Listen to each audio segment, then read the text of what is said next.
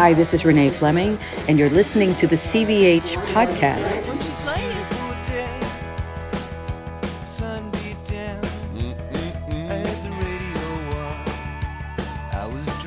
Yes, yes, yes, yes.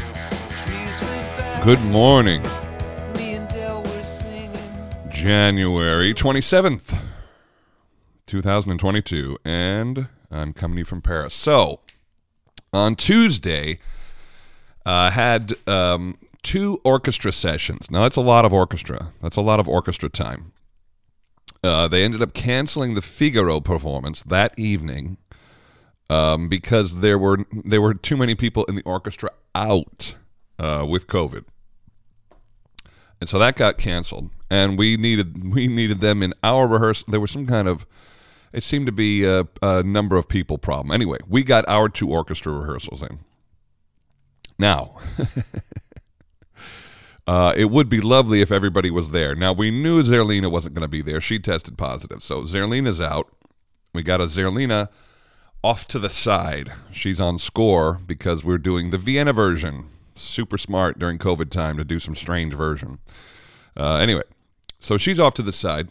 It's going well. She's fine, you know, and we have somebody, one of the ADs are walking, walking the show. It's going good.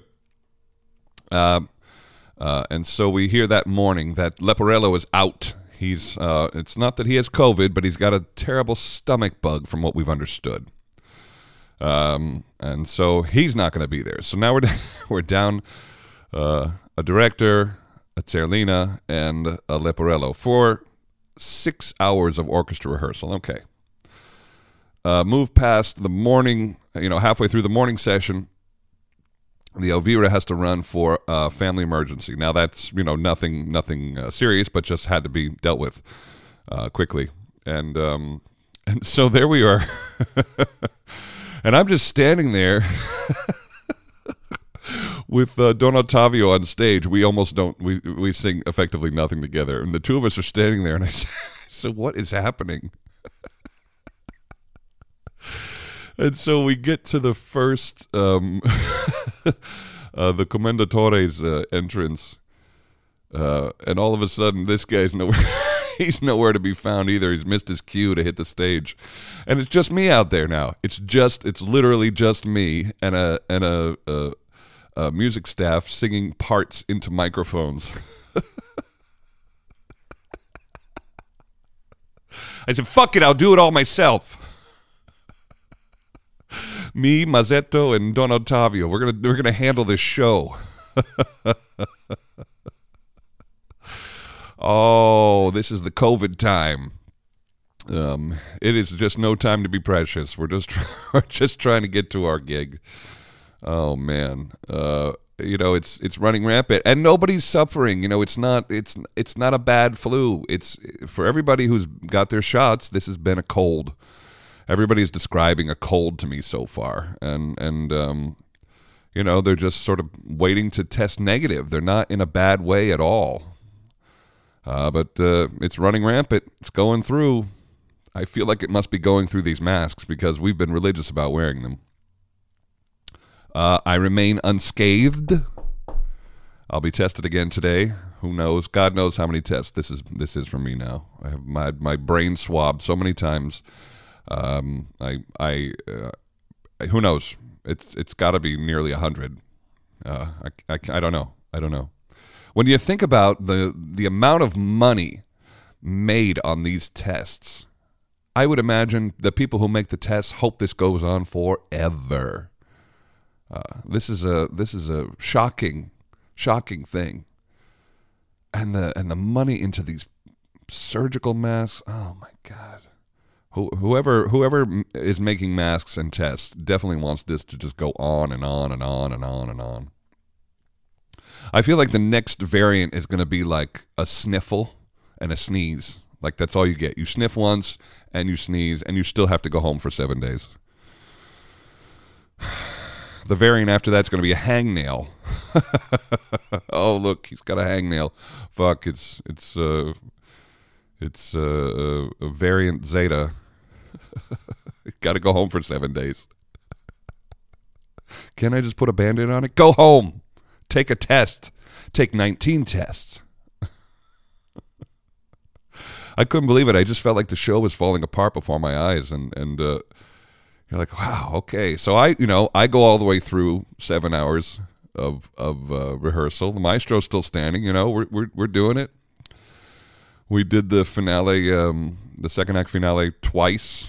You know, to get the the offstage chorus balance right and stuff. It is strange without Leporello. I found that I was over singing, just trying to just trying to uh, make some noise and probably sang myself uh, tired. Yeah. So I took yesterday off. Uh, today I'll go in and uh, just sing through recits. I, I requested that just to keep it all fresh, to do something and to be around people. Because yesterday I did nothing. In the um, in the piano dress on Monday, I get there, and so what from what I've understood in this show, um, there is a uh, not a live gun, but a live uh, starter pistol. Not a starter pistol. It's got a charge in it, but it's a blank. Okay. And so I had never worked with it at all. And on Monday, this was going to be the day I use it. And so the the props guy comes over to me and he says, "This is a real gun." And I said, "Well, I think you're having a lang- there's a language barrier here. Don't say real gun. Just just say it's a gun with a charge in it. You know, it's not. This won't kill somebody." And he goes, "Oh no, no, no! It's a real gun, but we just put the charge in it." I said, "So so this gun could be used, could have a projectile come out of it." He goes, "Oh yeah, it's a real gun." So all that I mean, in my head, I'm just like, did we not all learn from Alec Baldwin? You know, a couple months back. Is this not still fresh in everybody's head? Maybe we don't need real guns on stage. He says, "Don't worry, they're all they're all blanks. It's just going to hit a flash and make a make a noise." And so he opens the chamber and he shows me that there's six in there, and he's showing me that these are blanks, and that's that's all that's in there. He wanted to show me that that, that it was only blank, blanks in the chambers, and I said, "Okay, I don't I don't know the I don't know the difference between a blank and a real bullet. It looks like you just put bullets in a gun. If I was if I was just off to the side and I was watching you do this, it looked like you just loaded a gun and handed it to me." He's like, "Don't worry, these are these are charges." I said, "Well, can we practice off stage before I go point this at a singer?" No, no, no, it's going to be fine. You just pull back the he talks me right out of it. He says you just pull back the trigger, it's double action. So you know you you squeeze the trigger, and the hammer's going to go back, snap, you know, uh, hit the bullet, and and uh, you'll you'll get the you get the blank fire. Uh, I said, "Great, okay. Does the does anybody else on stage know that we're going to do this?" Uh, yeah, yeah, yeah. We'll tell them. Nobody told anybody. So I got to the I got to the commendatore. I love this guy, and I said, "Look, it's a real gun today." He says, "Oh, this will be my last today." he says, "He says, point it to the left, Alec Baldwin." and so yeah, so you know, I didn't point this directly at him, but you just sort of like down and to the left. So probably, uh, probably I would have hit the timpani player uh, you know, if there was a if there was a charge in there, which is better than a bass singer in my opinion. Where are those French horns? Uh, yeah, so it wasn't it wasn't that big a deal, but I definitely had these these uh, visions in my head of um, suddenly being Alec Baldwin and accidentally killing somebody. I said, well, let's not do it during a rehearsal. If we're to do it, let's do it during a show. You know, if we're to get famous, let's get real famous. oh man, uh, I I um, jumped into my usual um, Super Bowl pool this year. I don't watch American football at all, but I've been a part of a Super Bowl pool for almost 30 years. And, uh, you know, I've lost every year up until last year, where I was like the big jackpot winner, which just means I'm now even after 30 years. But anyway, I don't even watch the games. I, I haven't watched the Super Bowl in a decade. I have no idea. I have no idea who's in it. I have no idea who's winning. But um, I'm, I, you all know I don't do Facebook, so I cannot get into that. But I have had a little taste of American football via Instagram and people's stories and things, and and um, I'm I'm often, it, it's it's so hard for me to relate to it. And I grew up with sports. My dad liked football. I watched baseball. I watched basketball. I liked sports, but but it seemed like once I turned 15, um, a lot of that just went away. I still like to go to a baseball game. I still go. I, I, I like to go to a baseball game. But the outcome of a sporting event, the outcome of a sporting event. I, I an exciting game is fun. A close game is fun. I like that. Uh, that that can be exhilarating. But ten seconds after it over, after it's over, I don't care. There's there's no part of me that is affected by the outcome of a sporting event. None. None.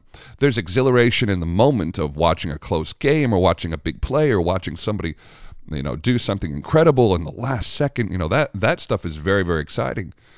But 10 seconds later, that feeling is gone. I have no more um, um, connection to it. And to watch the devastation in some of my friends' lives when a football game doesn't go their way or the opposite where where their team does win and they're walking around as if they had their hands on the football at some point. It's it it it, it doesn't it it defies logic to me. It defies logic. Um, there's people using the royal we in in talking about their football teams. I mean, you understand this? Like like um, they'll say well um, we played great on sunday and I go, You didn't play shit on Sunday. what do you mean, we? This royal we, as if you had anything to do with it. I mean, shouting at your television for four hours doesn't, that did not help or hurt the team. It just helped advertisers make you look at beer commercials. But um, using this royal we, there's like some kind of odd psychology in all of this where if your team wins, you win. And that if your team wins, you can have pride the next day and you can proudly wear the jersey of the correct team, the team that won. And this is this is really just mind-boggling to me. And and uh, uh, and and the the reverse is also very true where if the team that they're watching is not doing it correctly, um, th- there's utter and total abandonment of of uh, uh, of loyalty. Just you know, what are we doing? Who is this guy? You know, uh, fuck him. You know, this guy's been ruining us all year long. You know, there's this like complete and total uh, disconnect, and that royal we sometimes disappears in in the losing. It's not really the we anymore and I've been around. I've been around, um, you know, plenty of people. I've got I've got plenty of uh, people in my life who who just um, partake in this this this um, this team aspect. This is my team, and uh, I don't I don't always quite understand it, especially in professional sports where you're just effectively watching your group of millionaires play another group of millionaires, none of which are from the city that you're cheering for. You know, if you grew up in New York and you're a New York Yankees fan, pretty much I can tell you right now without looking none of the people on that roster are from New York. And if they are from New York, they probably not from the Bronx. And and and so to like support an organization is very strange. I don't I just don't understand it. And maybe I just grew up with a bunch of losing teams and so I don't understand the fever of it. But I mean there was there were championships around me.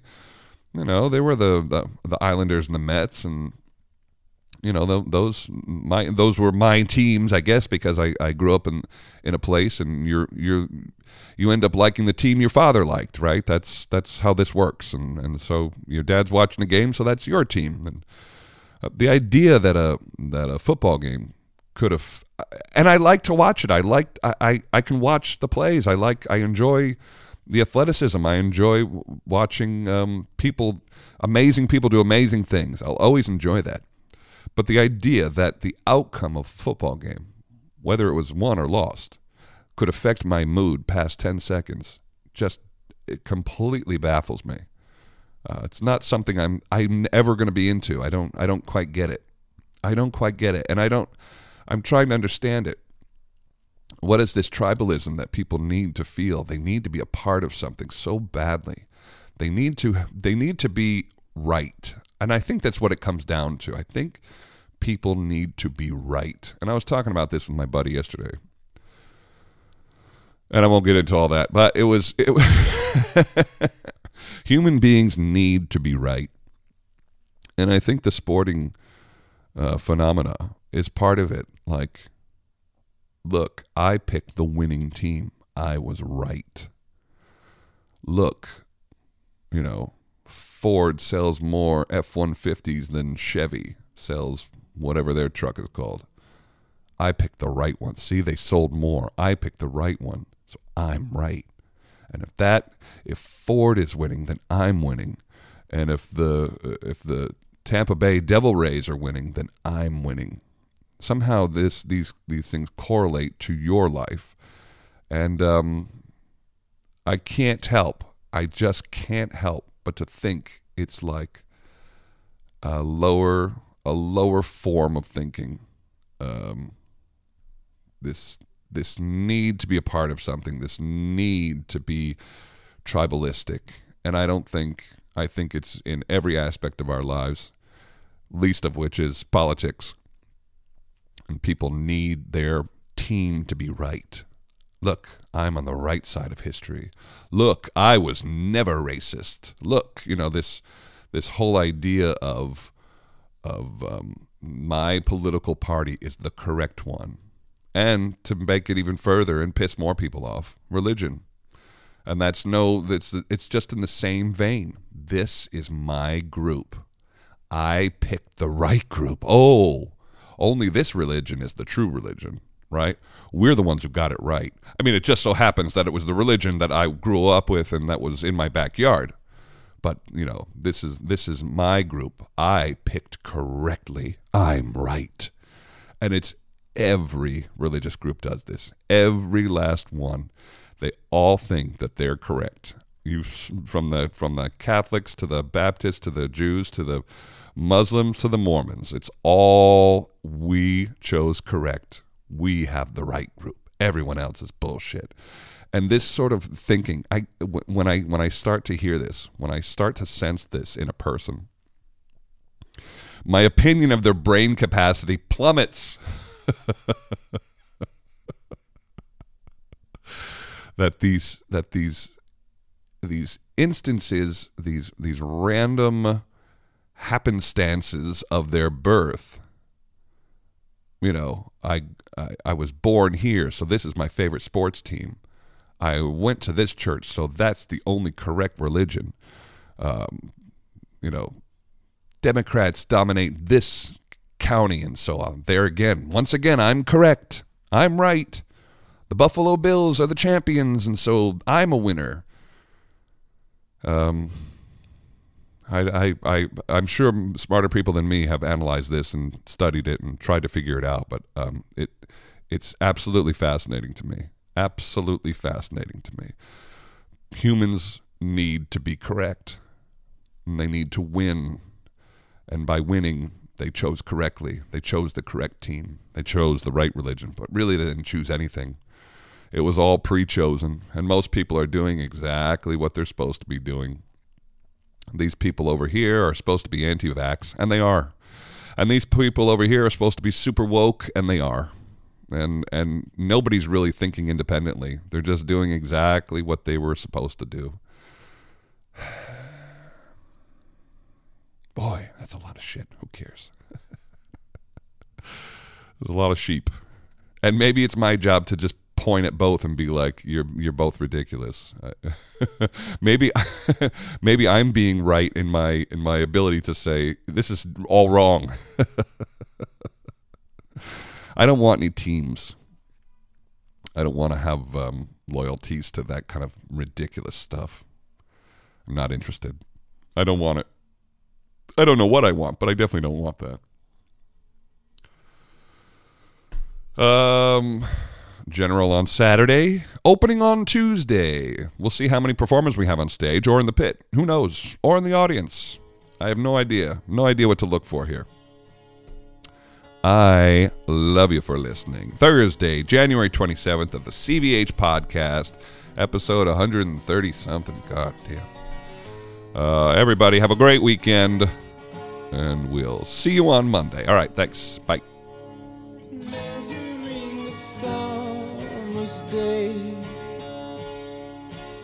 only find it slips away to. Cause they bring me pain.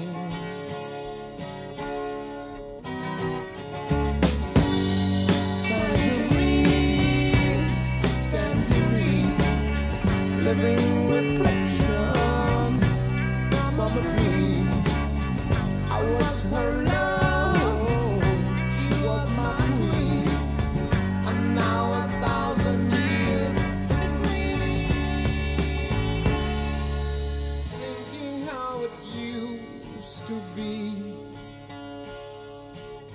she still remember times like these?